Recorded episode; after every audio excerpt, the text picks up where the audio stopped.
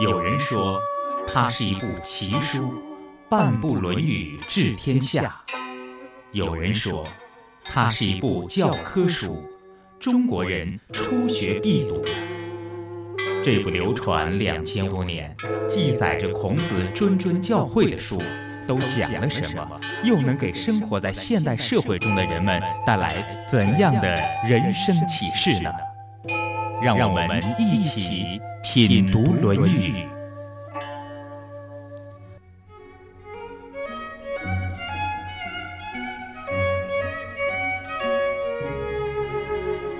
听众朋友，让我们一起来品读《论语》。一件非常重要的事儿在本周发生了。实际上，它每年都会发生一次，每年都很重要。而且，对于我们中国人而言，这就是天大的事。这就是高考，如同鲤鱼跳龙门一般，高考会让很多人从此踏上一个新台阶，看到一片新天地，步入一片新生活，甚至会让一些人的人生从此发生转折。不管怎么样，高考对于我们中国人的意义非同寻常。收音机旁的朋友们，现在如果让您看看自己这些年过往的人生，你会发现那些在你的人生中对自己产生了长远、深刻影响的事情吗？或许是大学生涯，或许是工作中的一次什么机会，或许是遇到了一个什么人，接受了一个什么样的观念，从此人生发生转变，那会是什么呢？下面让我们来听听他的故事。他是曹律师。那你就是通过这段时间的学习，自己感觉找对路了。那你还有什么样的特别的收获吗？当然，收获特别多。对我来说，是一个崭新的生命历程的开始。哦，这么严重吗？就这么严重，我心里边就是这么一个感觉。跟应老师学习时间不长，但是他颠覆了我很多固有的观念，包括原来就是让我心里边不高兴。不愉快、不快乐的一些障碍，都在这个学习的过程中就瞬间就化解了。那以前学《论语》的时候，没有起到这样的效果。没有，没有，没有。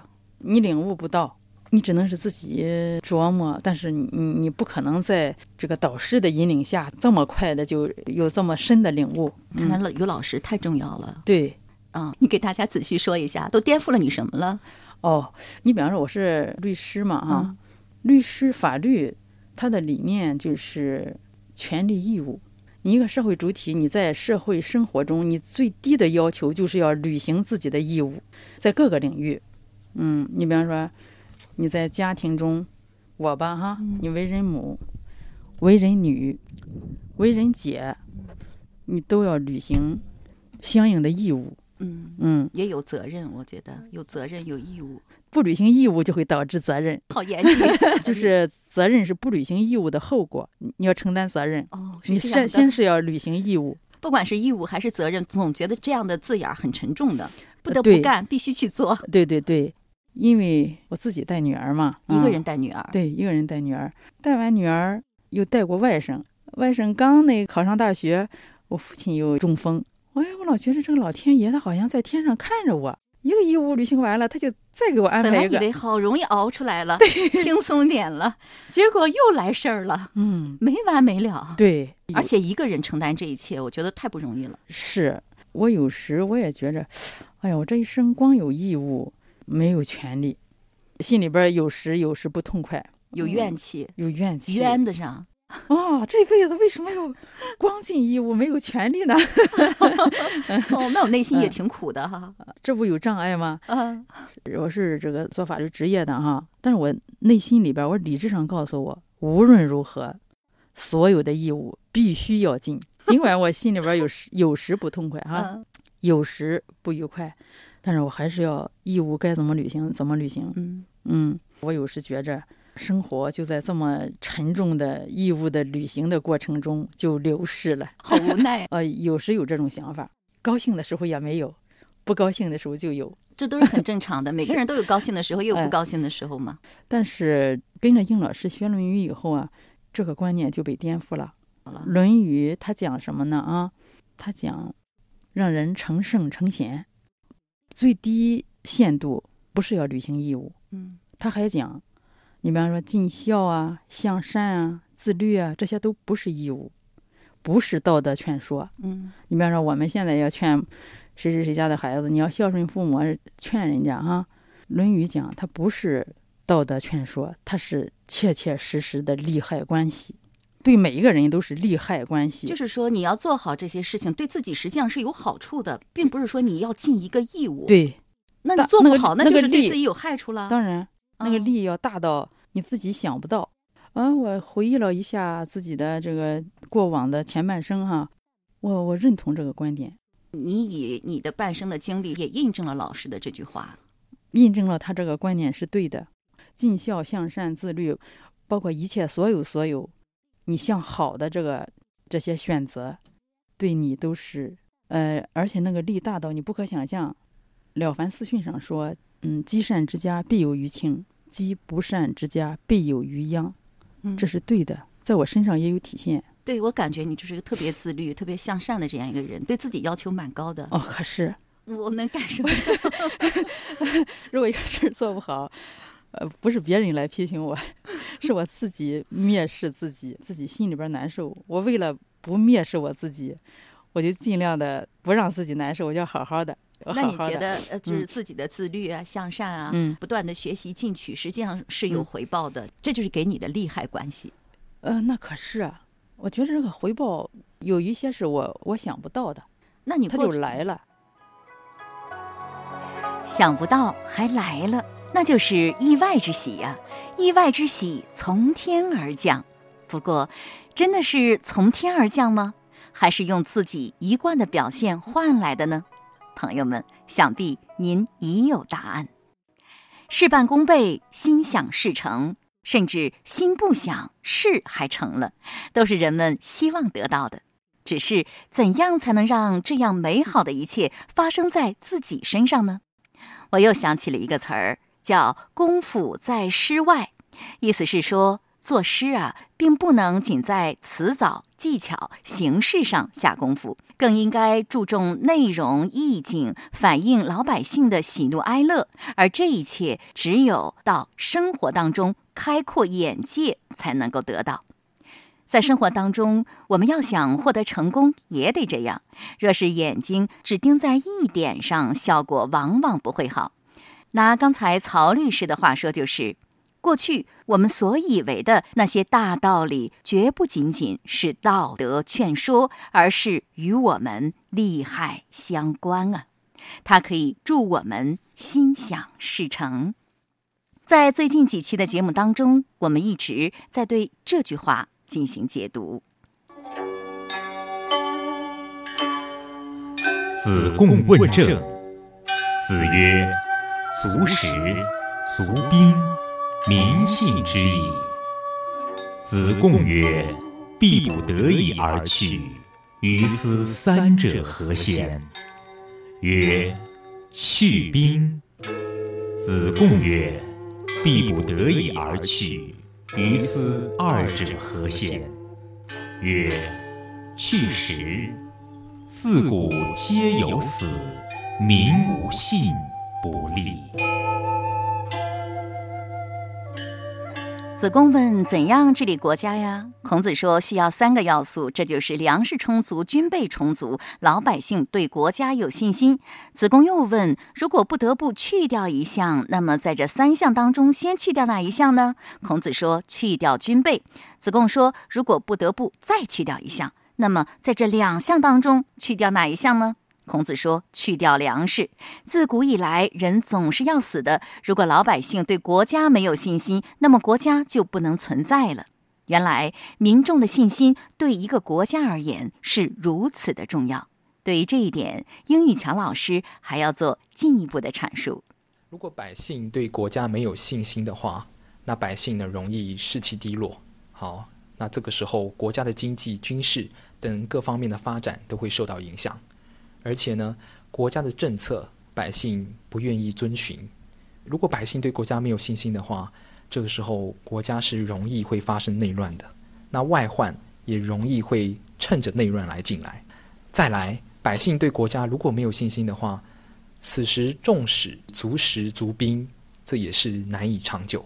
像是夏桀王、商纣王，好，商汤伐桀，武王伐纣，好，他们就这样被推翻。还有像隋炀帝，也是也是足食，也是足兵哦，但是也被唐朝取而代之。反之，如果百姓对国家很有信心的话，那百姓容易士气高涨，同时会带动国家各方面的稳定发展。好，那百姓呢也容易遵循国家的政策。那这个时候，国家呢也会很安定。就算有内乱和外患，百姓也愿意同心协力来荡平。这个时候，保留民性，即使没有食物，啊，也可以大家一起共同生产。保留民性，即使没有兵的话，也可以是全民皆兵。啊，例如像楚汉之争的时候，韩信打秦国，韩信就是直接训练百姓去上战场。那这个时候，因为百姓对国家有信心，所以都很愿意去上战场来保卫国家。刚才殷老师随口列举了我国古代颇多的案例，我想详细的给大家讲讲其中这一个。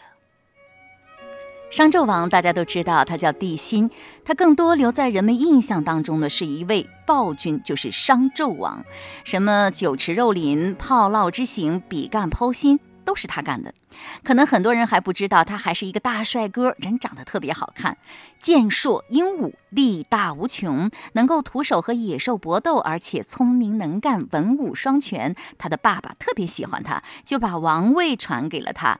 他继位之后重视农桑，当时的社会生产力也得到了很好的发展，国力非常的强盛。当时东夷部落经常入侵，那帝辛呢就御驾亲征，把他们给消灭了，一举解决了历代先天王都束手无策的老大难问题。他率兵攻伐八方，使商朝的疆域不断扩大，并不失时机的把中原文化向四海传播，进一步巩固了王朝的统治。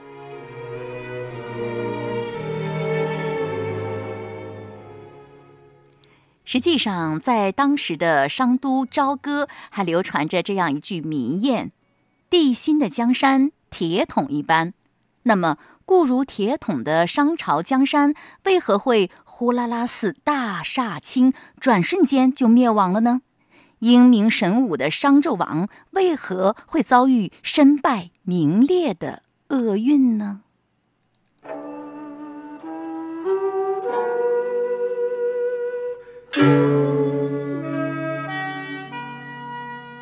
事情还得从帝辛在位的第三十年说起。那一年，他对有苏部落发动了进攻，征伐有苏部落。他载回的战利品之一就是妲己。当时帝辛已经年过六十了，垂垂老矣，而妲己呢，正是青春美少女。妲己迅速重新点燃了帝辛的生命之火。妲己进入帝辛的生活领域的时候，正是商朝国力如日中天的时候。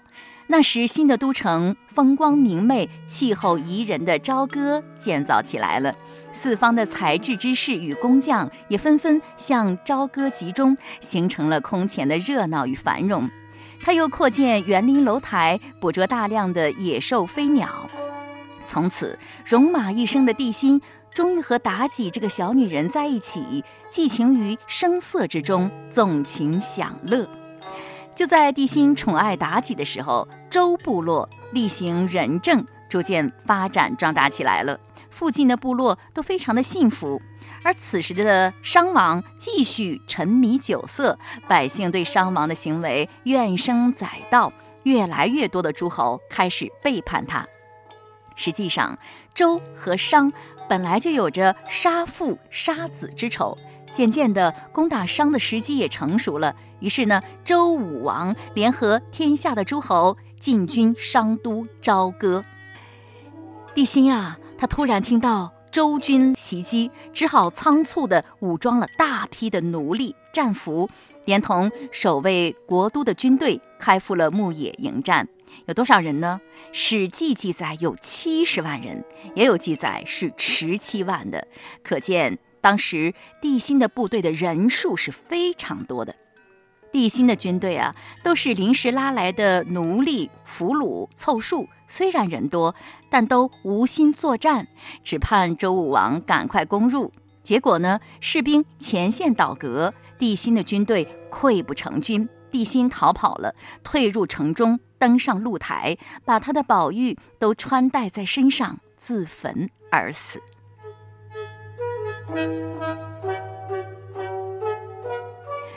可见老百姓的心不向着你了，结局就是这样的。那有信心呢？看看战争年代的沂蒙山区就知道了。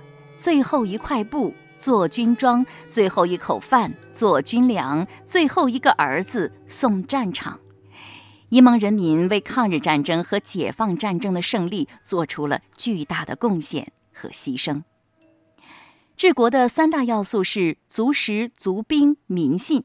但我又听到一种说法，就是不管足食也好，足兵也罢，实际上这都是在争取民信。那事实是这样吗？足食足兵的骨子里，一路到底都是为了来争取百姓的信心。啊，意思是说，足食足兵都是要建立在争取民信的基础上的足食足兵，因为民信是整个办政治的核心。一旦失去百姓的信心，政治很难维持；一旦得到百姓的信心，那国家的方方面面，好像经济、军事等等，都很容易就发展起来。说来说去，这句话好像讲的就是如何办政治、如何治国平天下的大事。那这句话对我们平常普通人而言有什么用处呢？当然可以有用的。那像是说经营企业。经营企业的核心处是要建立起员工的信心，那如此的话，企业才能够走得长久。而且在企业面临危机的时候，员工们也愿意和企业一起来面对难关，一起想办法来解决，而不是一旦企业面临危机就马上跳槽。还有呢，也可以是经营家庭，经营家庭的主体也是要让家人对于整个家庭是有信心的，对于一家之主是有信心的。如此，家庭也容易和睦，而且即使生活中遇到困难，也会同心协力的一起去面对，一起去解决。对一个国家而言，最重要的是民信；对一个单位亦是如此；对一个人而言，又何尝不是如此呢？在地震、矿难等灾难当中，很多人不是死于身体的衰竭，而是因为恐惧、绝望导致的精神崩溃。在重病中，精神的垮塌只能加速死亡。相反，若有信心，就会大大的增加治愈的希望。不仅如此，有信心可以帮你找到理想的伴侣，也能助你赢得成功的机会。你还会因为有信心而聪明果敢，也会因为有信心而出现奇迹。信心是力量的源泉，是生活的希望。所以，还是调转我们的视线向内看吧，看向自己的心灵，培养自己的信心，让自己的生命充满力量。听众朋友，今天的节目就是这样了。节目嘉宾英语乔先生、曹律师，主持人溪水，品读《论语》已上载山东经济广播手机客户端，欢迎在经典栏目当中查找收听。下周日同一时间再会。